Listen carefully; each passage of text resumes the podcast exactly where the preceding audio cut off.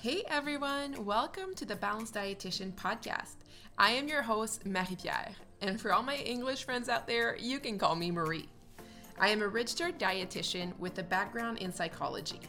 My passion in life is to help individuals heal their relationship with food and their bodies. If you're tired of dieting and tired of restriction, you are at the right place. I'm hoping that this podcast will help and support you as you heal your own relationship with food and your body, and give you the tools, the resources, and the knowledge that you need to finally ditch the diets. Every week, you will be hearing from guest experts and myself on all things food, body, and mind. I am so happy that you're here, and I cannot wait to support you on your journey. Let's get started.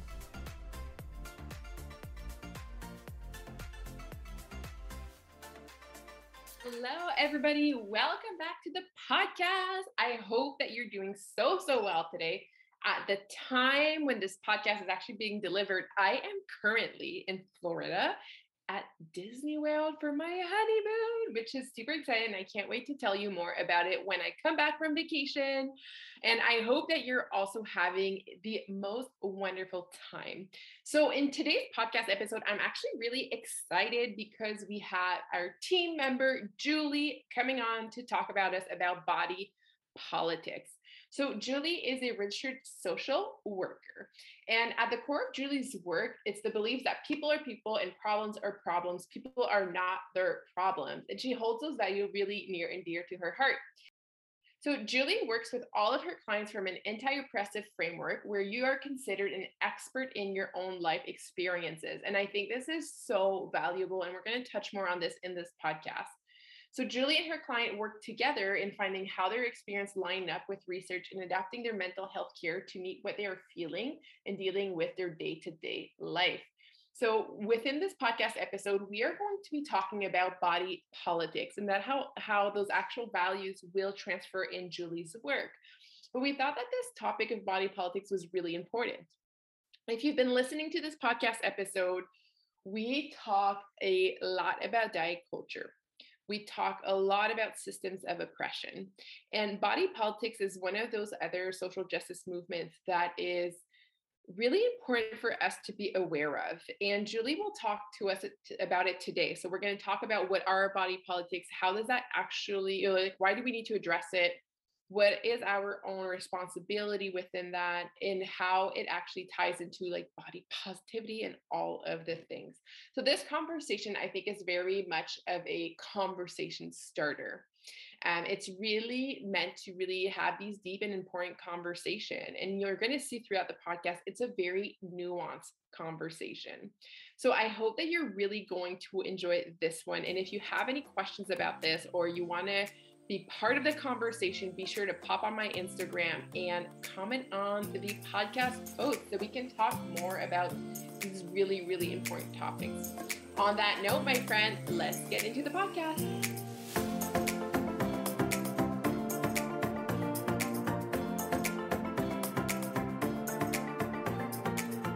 Hey everyone, welcome back to the podcast. Today we have Julie here, and I'm super pumped because Julie's actually part of the Balanced Practice team, and she's just an awesome human. So I'm really excited for this conversation. Hello, Julie.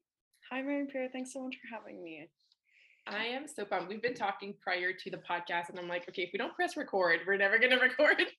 Not going to get to any of the good stuff on the record. No. It'll just be exactly. So before we get into today's topic, which I think is going to be really interesting, how about you tell us maybe a little bit more about yourself, your origin story, and what got you to do the work that you do today? Yeah, for sure. So when I think about my origin story, I'm like, Julie was born in this place. So I was born in Ajax, Ontario, near Toronto, and lived there for most of my life. I am the second child of five kids, so I had a really busy house growing up. I have an older sister and three younger brothers. And my mom's side of my family is Francophone. So I went to a French school growing up, a little French public school. I had a graduating class of 6. We were a very small school. And because the GTA, the Francophone community is really, really small, whereas in Ottawa, it's very different. Mm-hmm. But when I was little, I wanted to be a singer, and music was like everything. I think that's like kind of reflexive of like how sensitive I am and like emotionally, I don't know, it's just my stuff. So yeah, just like a really sensitive, deeply feeling person. And so I was thinking about that like idea recently a lot, and I had all of these like memories flood back of me like sitting at recess and talking to my friends about like what was going on in their lives and how they were dealing with, you know, whatever was going on at home and stuff like that. And it wasn't uncommon for me to be in that role. So I don't know, I just think it's really interesting to think about that.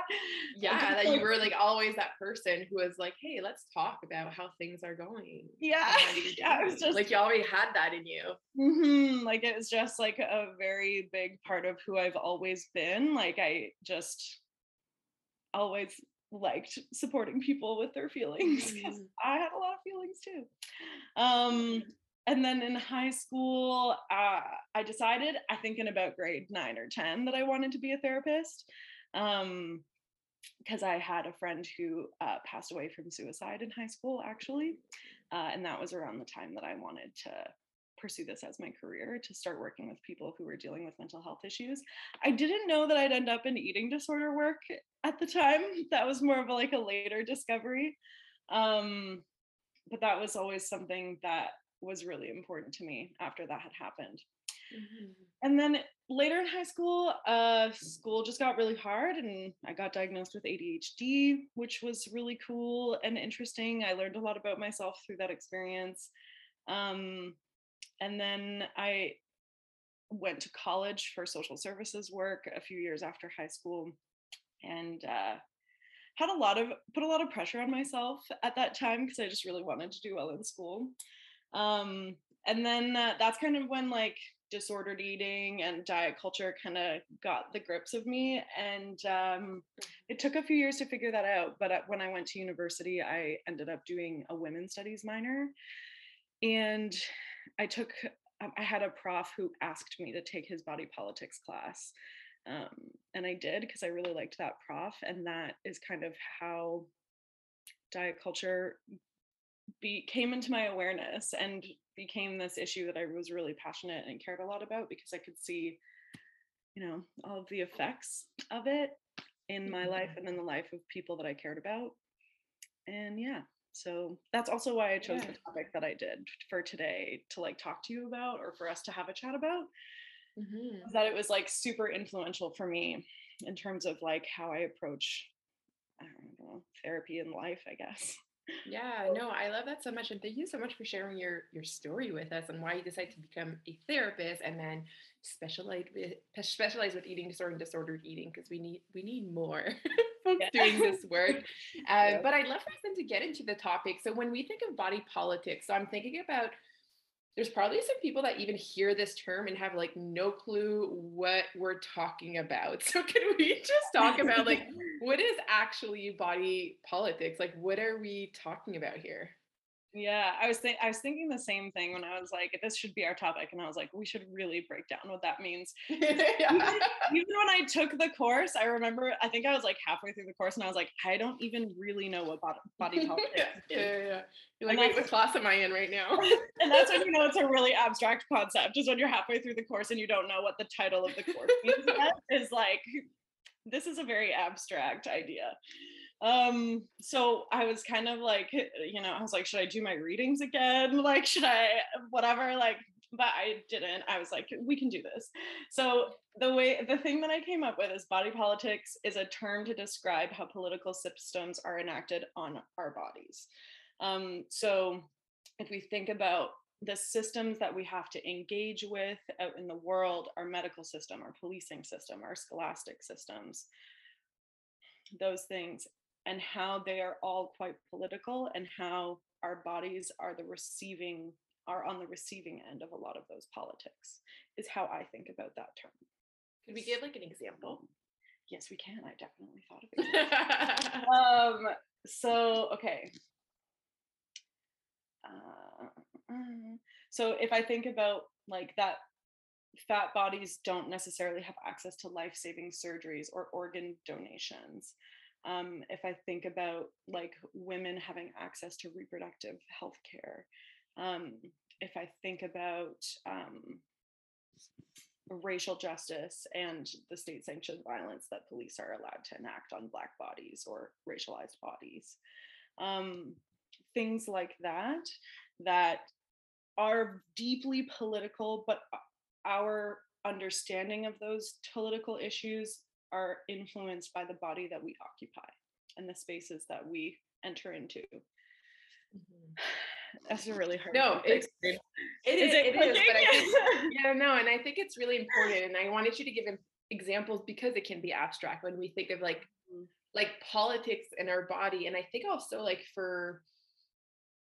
for me, it didn't clue in that way.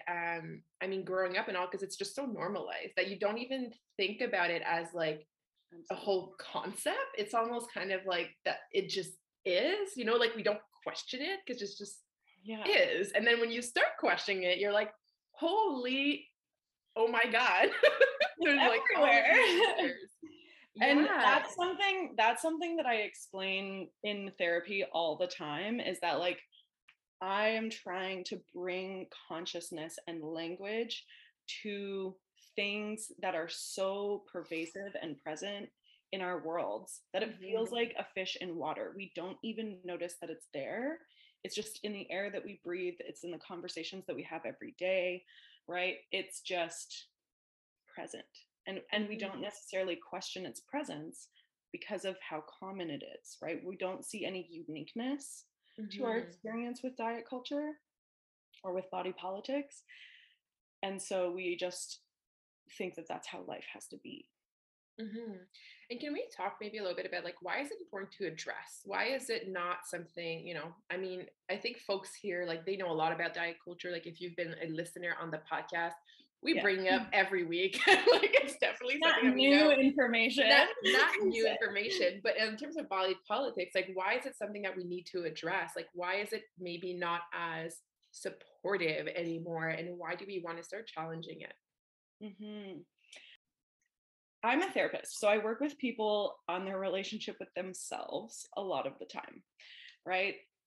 And body politics is really talking about our relationship with our community and with society, right? How the things even beyond our family systems, or even within our family systems, these body politics can arise.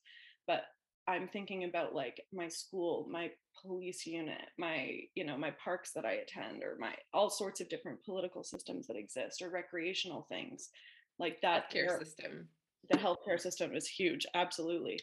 And like when we think about like what kinds of things people have access to based on their bodies and what they can do is really the thing that makes me think that it's important.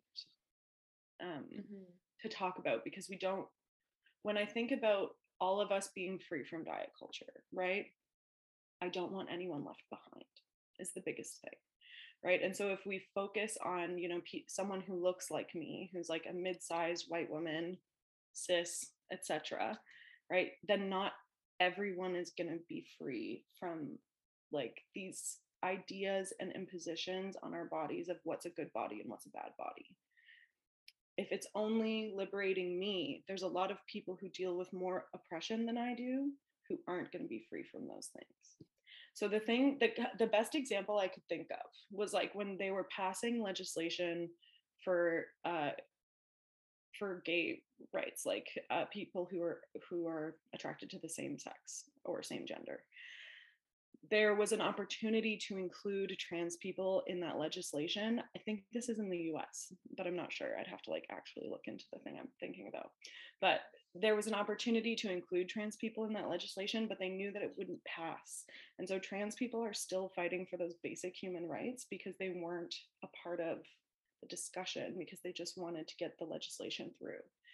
And when I think about my own personal politics or body politics, I've If I'm going to be free from diet culture or fat phobia or weight stigma, I want all of us to be free from that. And I think it's really important for us to think about who is privileged in the conversations about why we shouldn't like mess with diet culture or mess with weight stigma. And that, you know, I have like a long history of military people in my family. And so I'm very big on this like idea of no man left behind. Like a big thing for us is that like you go back for the person who's not safe, right? You don't leave them alone with the problem. So when I think about that, I just feel like all of us should be able to be free from this. Mm-hmm. And that's why it's important to me.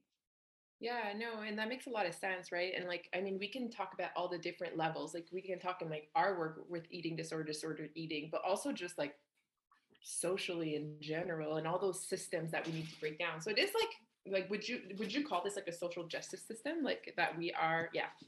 Yeah, I would say it's like a social justice, like framework or like discussion. Yeah. Because like, you know, whether or not we are conscious of the fact that we're having discussions about body politics, like we have them quite often, right?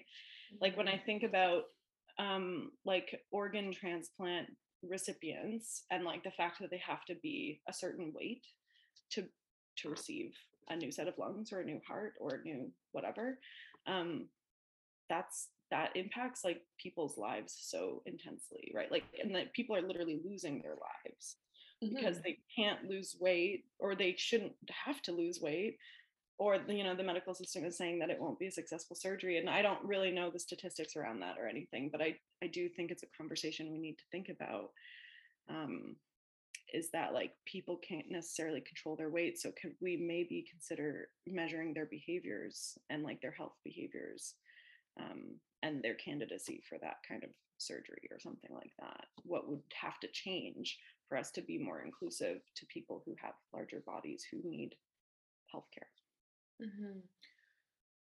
I'm trying to think of like the listener listening to this right now who's like, okay, like we can understand like body politics, like politics or like the way the system is currently, that is, oh my God, I'm going to butcher this word. I don't know why I can't pronounce discriminatory. Discriminatory. It discriminates against different bodies based on whatever criteria is that they come from, right? And I think that we can all agree that like it is a huge issue. And if we tie that in with like the topics that we're very familiar with, like with diet culture, it is a huge issue when we don't have the same access, when people are stigmatized, when not all bodies are safe bodies, like when your body is actually not safe to live in because of the system that we live in. Like it's a huge thing. Mm-hmm. But if we talk about like, I don't know how to word this, but like responsibility of like, what do we do with all of this? So even you like taking this class and doing this work and being of such an important value for you, like, what do we do with this information when we're like, okay, shit, like, this is not great, you know, like, and like, there's a lot of stuff to change. Like, I think like, I always see it as like the two levels on like personal level, like what is me, my responsibility? What are the things that I can do to change? Maybe for me, my own reality, maybe for the people around me. Yeah. And then on the systemic level, like what are those things that would need to change? Like, what would that look like if it didn't exist? Yeah. Oh, those are such great questions. I'm just thrilled that we're even going in this direction. That makes me so happy.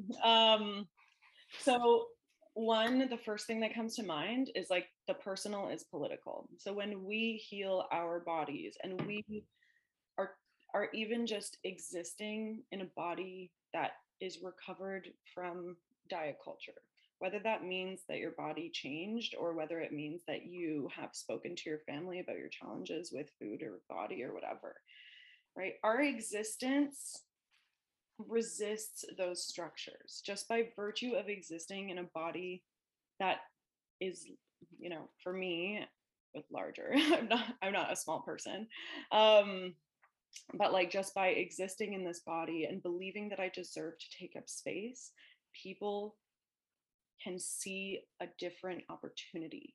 It's a gift for us to be sitting in our liberation.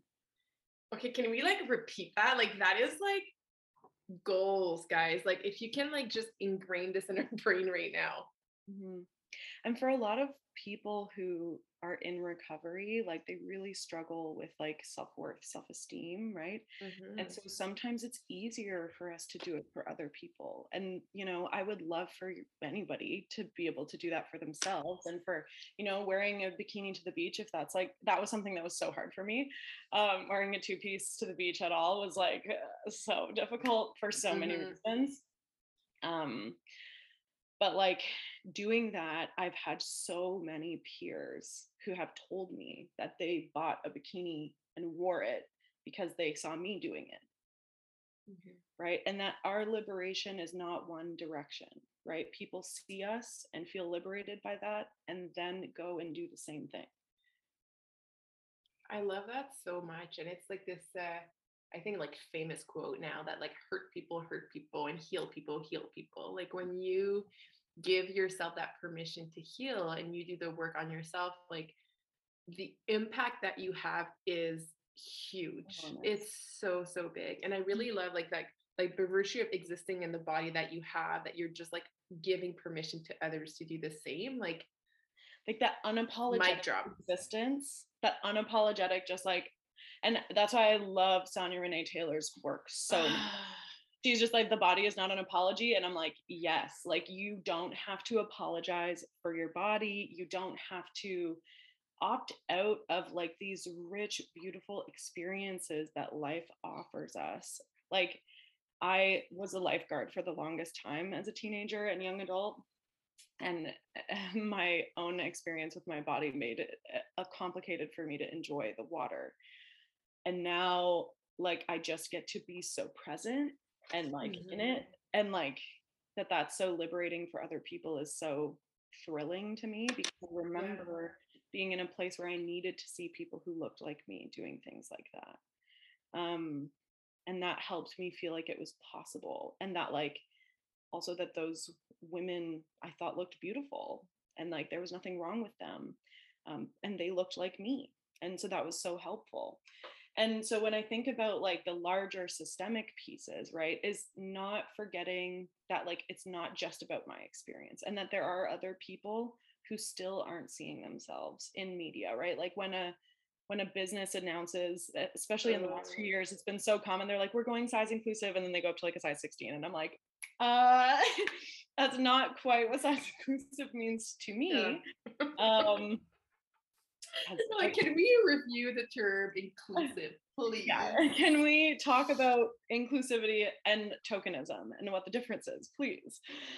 But I also think that there's a bit of virtue signaling that happens with companies because they want people to come and buy their products.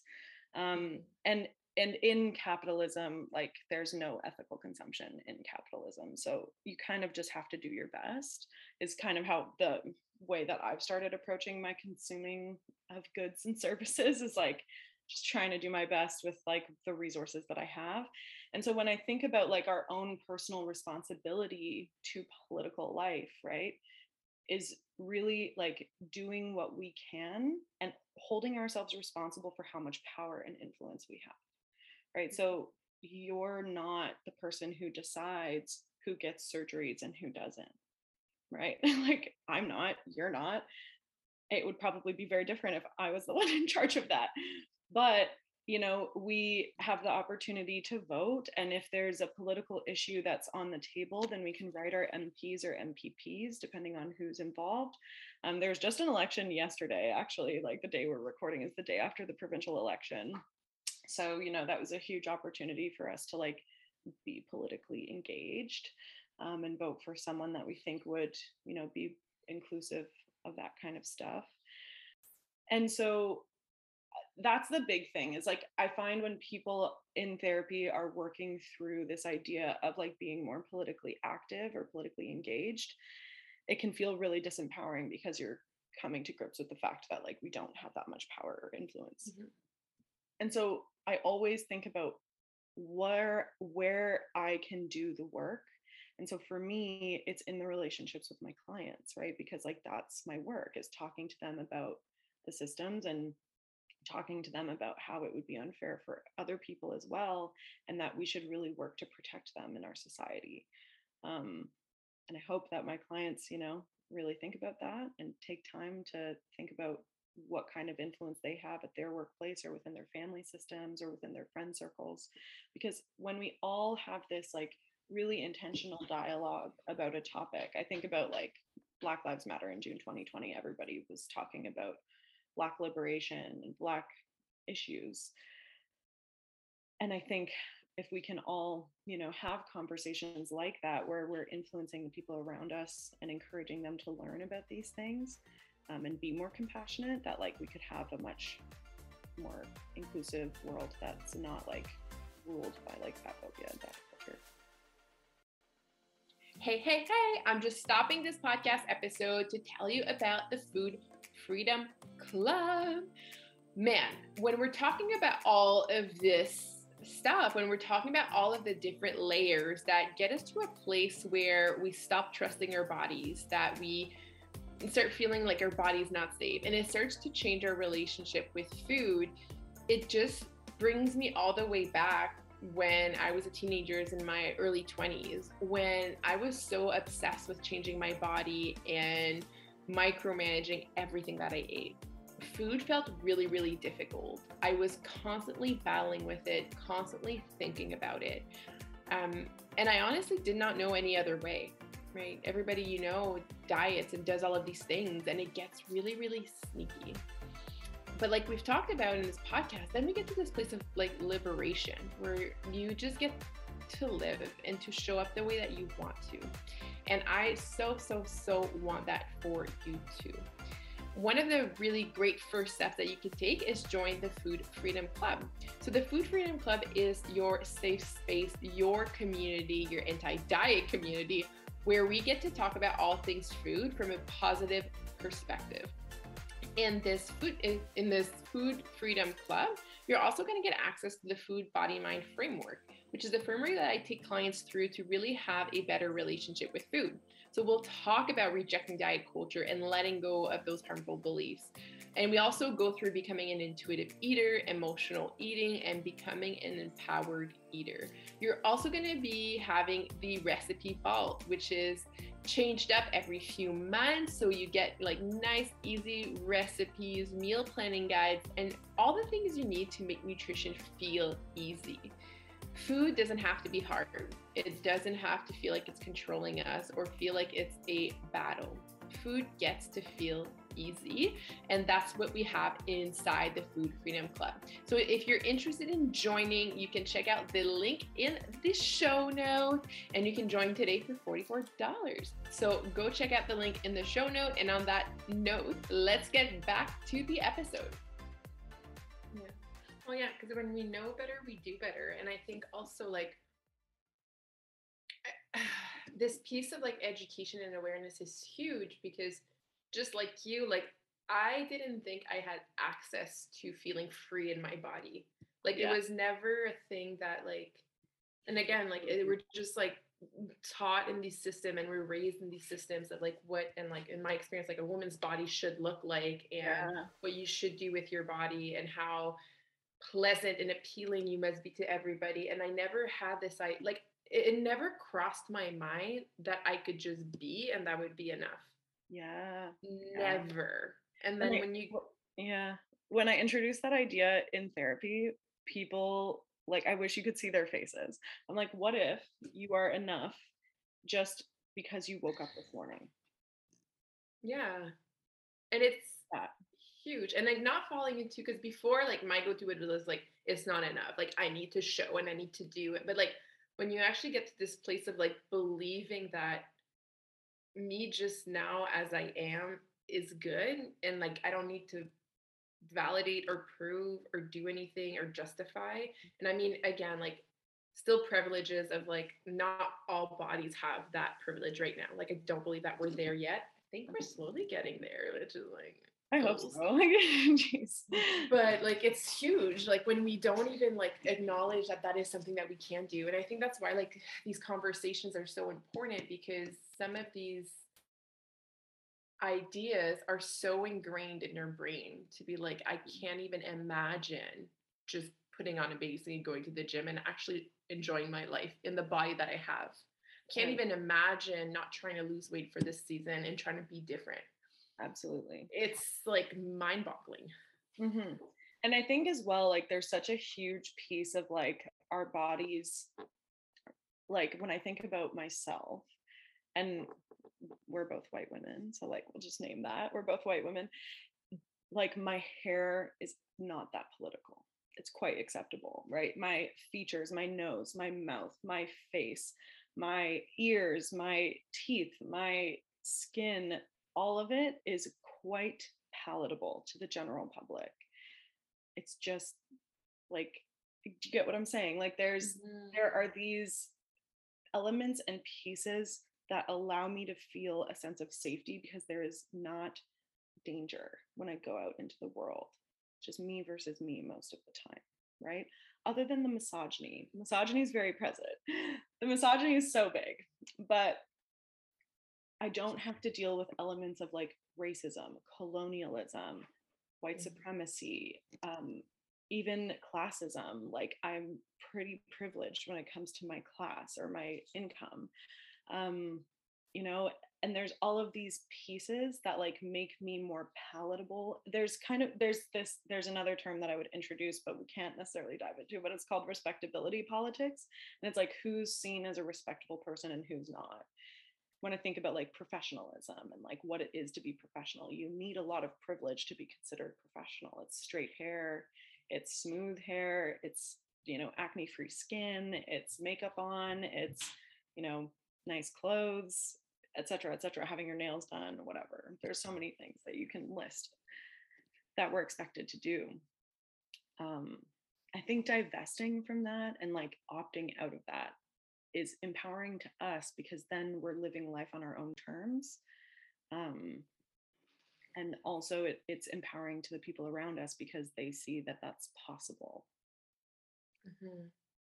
And especially when you occupy more, I don't know, experiences of oppression, right? When there are more intersections that you hold, the more people that you're liberating by doing that. This is so good. And I really like this, like where this conversation like went in terms of like what we get to do and then what the system needs to do. Because sometimes you're right. And like you've named something a few minutes back around. Sometimes when we start thinking about all of this and we have these conversations, it feels like very disempowering of like, I'm just this like little ant in this middle of like the jungle and there's nothing that I can do for it to change. I don't know why that picture came to my mind of like an ant in a jungle. I'm like, you're just one person on a flying space rock. Like, what do you do? So it can feel a lot to talk about these, but it's also very important. And then even when we see like all the little things that we get to do and all the little ways that we do get to show up and all the things. And it doesn't mean that it comes easy. And it doesn't mean that every day you're like, sweet, I'm living my best life. But it is really cool when you're able to get to this space of, I get to opt out of systems just because I was brought up this way. The same way, you know, like thoughts are not facts. Like you're like, oh shit, like I don't need to believe everything I'm thinking. Yeah. It's the same way with a lot of these systems that we're able to be like, cool, is there a better way? Is there another way that I want to do this? And how would that look like for me? Absolutely. And I think you touched on such an important piece of this earlier that like, there's a very tangible reality that like, sometimes it's not safe for the body that we occupy. And it depends on who you are and the space that you're in and the time period that you're living in, even the time of day, right? And so that safety piece is so important, so that we can think about how we want to use our liberation, right? And are there times where our safety is paramount to everything? We have to stay alive and exist in these systems. And so being really conscious of like what we might be willing to do to like survive. And that when we opt back into diet culture or body politics, that it's likely for our own survival and not because it's a reflection of our values. And that we can subtly resist those things, regardless of how we decide to do whatever, right? So for example, I grew up in a church where like modesty was like everything, and I had to attend a church function for family reasons, basically. And I decided that I would show up in a tank top because like those were not allowed. And like it may have potentially been a little unsafe to do that, but I needed to know that like it was clear to everyone in that space that I didn't agree with that idea or rule that purity culture kind of informs. Mm. Right? Yeah, I like that. It's like those different layers of like you get to make that choice. Yeah. To see what feels right for you. Yeah. And what feels safe enough, right? Mm-hmm. To still like feel like I'm in charge and I can resist this in some way, right? Whether that's how I vote or whether that's how I contact my MPPs or whether that's how I talk about these political issues with my peers or online. There's ways that we can subtly resist these narratives of like what we're supposed to be doing.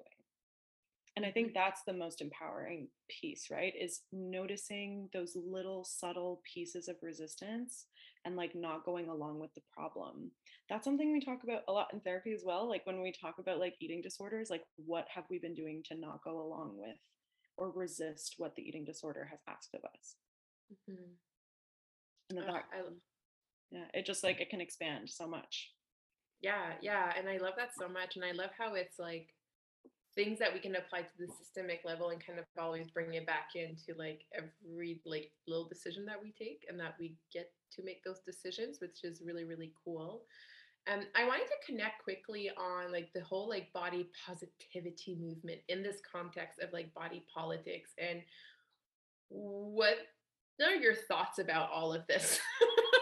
Loaded question. I have a complicated relationship with body positivity. When I think of body positivity, let's just like conceptualize what I think of so that we know what I'm talking about when I talk about this. Okay.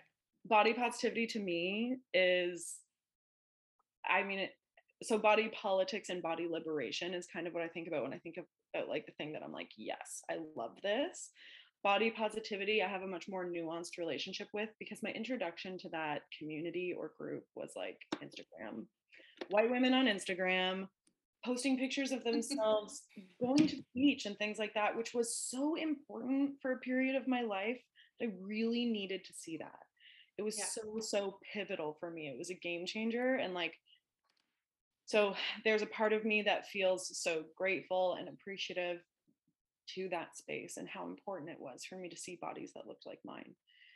And I appreciate now that I'm, I've grown that there are people who are in or trying to be in body positive spaces who don't feel like they belong because they don't look like the people who are the loudest in that space or who have the biggest platform.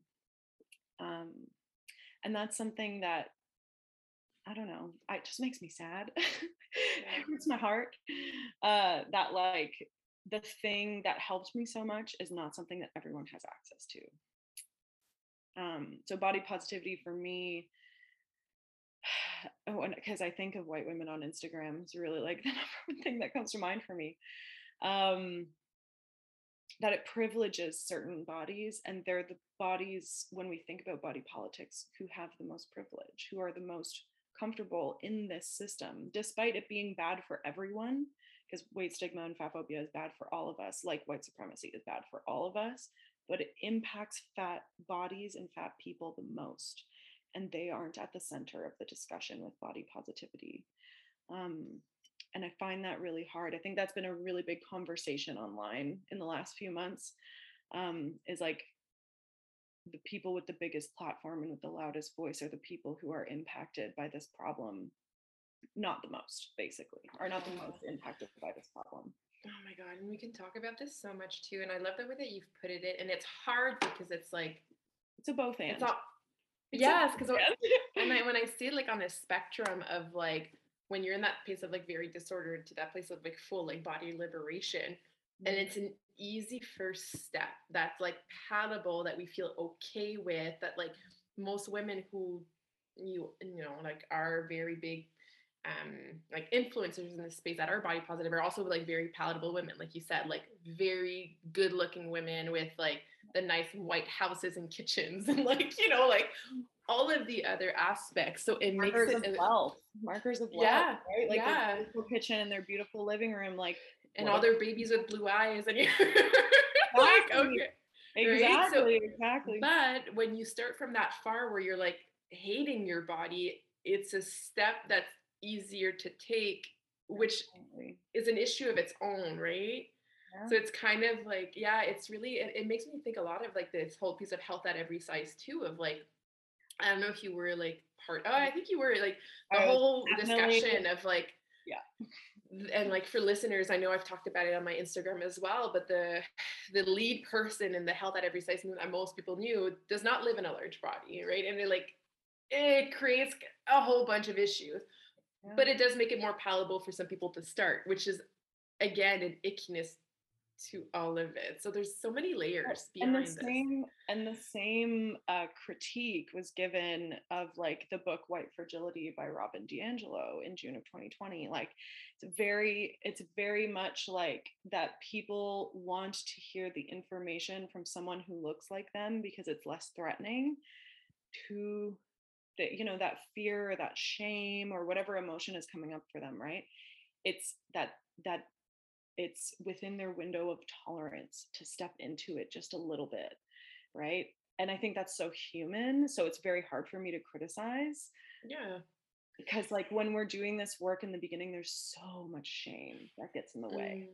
And yeah. Shame is so paralyzing as an emotion, right? Like we want to hide and pull away and be alone as like a knee jerk to shame. And I know that when we're starting to reckon with the fact that these ideas are really pervasive in our world and in ourselves, can be hard to feel like we can go to the other extreme. So I see a purpose. Mm-hmm. I see how it happened, I guess. And I appreciate the work of people occupying fat bodies in leading us and that like I saw like an interview with like a feminist author that I really admired, and I can't remember who it was, but they were speaking to a man about sexism, and they were just like, women understand sexism the best because it hurts us the most, and that's why like I can tell you why masculinity is hurting you because it hurt like patriarchy, I guess. She's like, I can tell you why patriarchy is hurting you because it hurts me in the same way, but it's just bigger or deeper for me, right? And so it's very easy for women to call out patriarchy or to notice sexism. Whereas, you know, if I'm in a thin body or something like that, I personally would describe myself as like mid-sized, kind of between straight-sized and plus-sized. And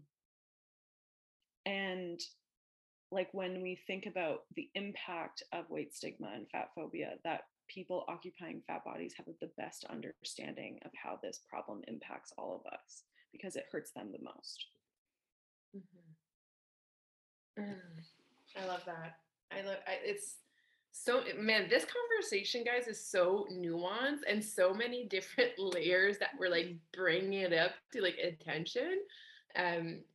But yeah, and I just want to like say, and like, I hope that we made that clear too. Like, there's also no shame in having to start where you need to start. Like, I think when you do look back and you can be like, oh, okay, like this is why I see that maybe it is somewhat more problematic, or we do need to expand that. Like, I think it's an easier thing to say once you are where you're at. Does that make sense? Like, totally. Like earlier versions of all of ourselves, like we all need to start somewhere when we start like challenging these ideas that we've been taught our entire life. So it's just interesting to have those nuanced conversation though, and understanding like how maybe some of these things can also be part of the issue in some way. So thank you so much for like diving deeper into that. I think this is really important. And then I'm curious to know, so you work at The Balanced Practice with myself. We help folks with eating disorder, disordered eating. I wonder how like all of these values and everything we talked about today in terms of like body politics and the positivity movement and just diet culture in general, like how does that influence your practice with clients? So much. It's so much. I find it's so much in the background that like you may not actually hear me talking about this in session very often, because like it can be just not where you are, you know, like it may not be time yet for us to talk about how it impacts a lot of us. I'll try to weave it in is kind of how it works.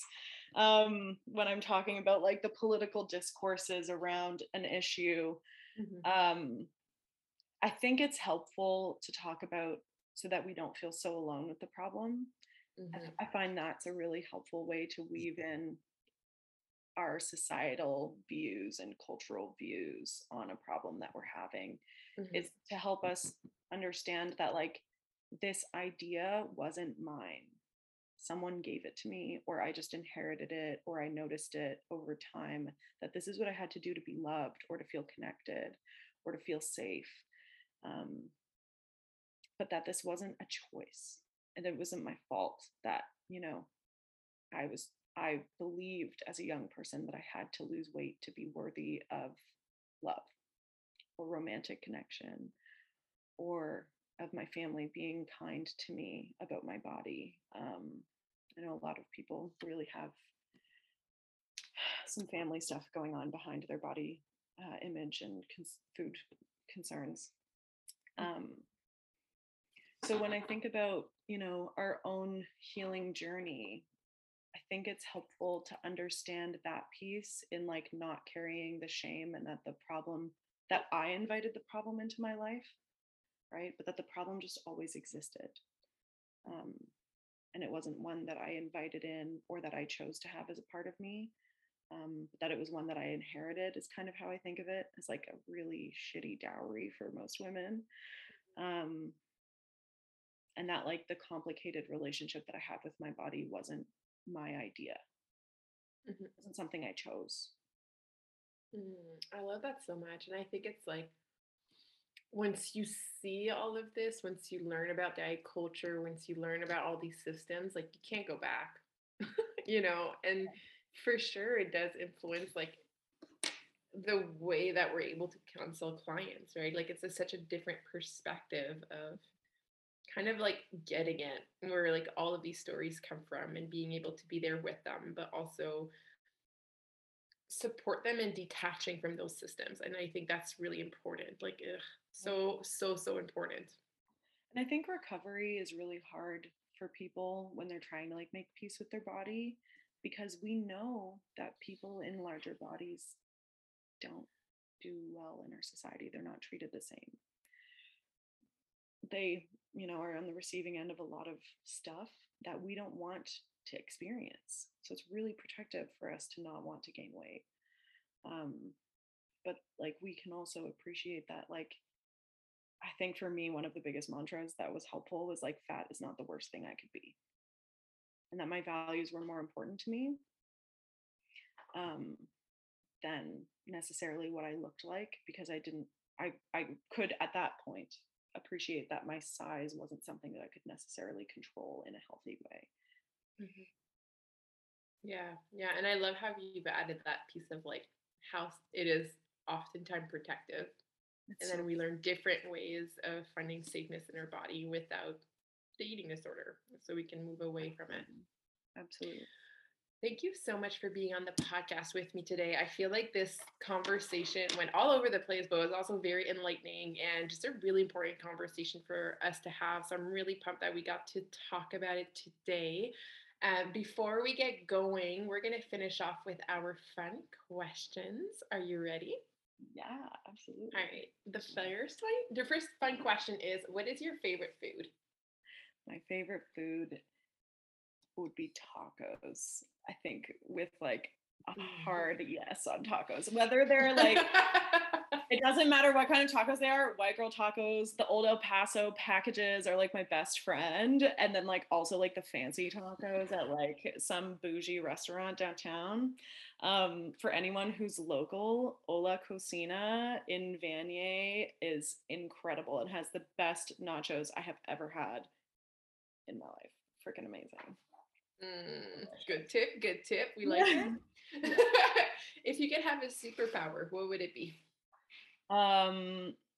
If anybody watches Harry Potter, to be able to apparate places, to just like disappear and appear somewhere, because I hate driving in traffic, especially. Yeah. It drives me crazy. So just being able to disappear and appear somewhere would be perfect. Yeah. And I love that, like in COVID time too, like I want that, like mostly for the purpose of being like, you know what, tonight I want to have gelato, and then I'm just gonna like get to my butt to Italy and have gelato and then come back and then be like, you know what, I want to chill by the Eiffel Tower, or like, you know, just like do all the things. Also, like, you took that way larger than I even thought. Like, mine is so practical. You're like, I'm going to go to Italy. And I'm like, no, I literally just want to go to the grocery store and for it to take me some time.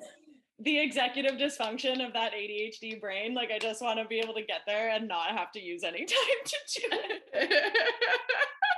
That's very fair. You're like, it's a very like practical, adult and you're like, let's go to Italy. I'm like, I didn't even think of that as my so I don't want to have to drive for 15 minutes to go get groceries. That's fair. What is your favorite way to self-care? Oh, such a good question. So, because I was a lifeguard forever, anything to do with water is like my thing. So whether it's going and being near water or on water in like a boat or a paddleboard or actually swimming, anything to do with water, and even a shower can really hit the spot, or bath, but anything to do with water is like my thing. I love it. I love it so much. All right. And then last question for you, what does balance mean to you? I think it's like embracing the paradox and nuance of like being a human and just living in that tension, getting really comfortable in it. Mm-hmm. I love that so much. Thank you so much again for spending this time here with us. For anybody who's interested in working with Julie, if you live in Ontario, of course, virtually, she can support you in therapy sessions. So we'll link all of that in the show notes. Thank you again for being here with us. Thank you so much for having me. It was so fun. Yay. All right. Have a good day.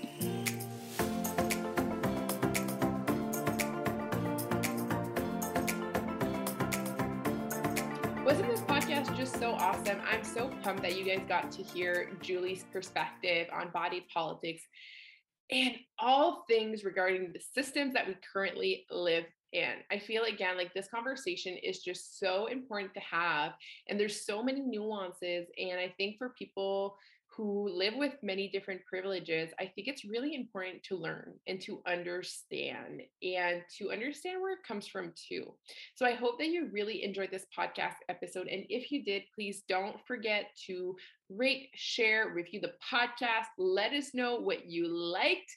And again, if you want to connect with Julie, she works at The Balanced Practice. She is a wonderful therapist there. So you can connect with her. If you live in Ontario, she offers virtual one-on-one therapy services. She also runs part of the group that we run within the Eating Disorder Program. So if you want to work with Julie, you can look in the link in the show note or go to thebalancedpractice.com/services and book a time with her. On that note, my friend, I hope that you have a wonderful day.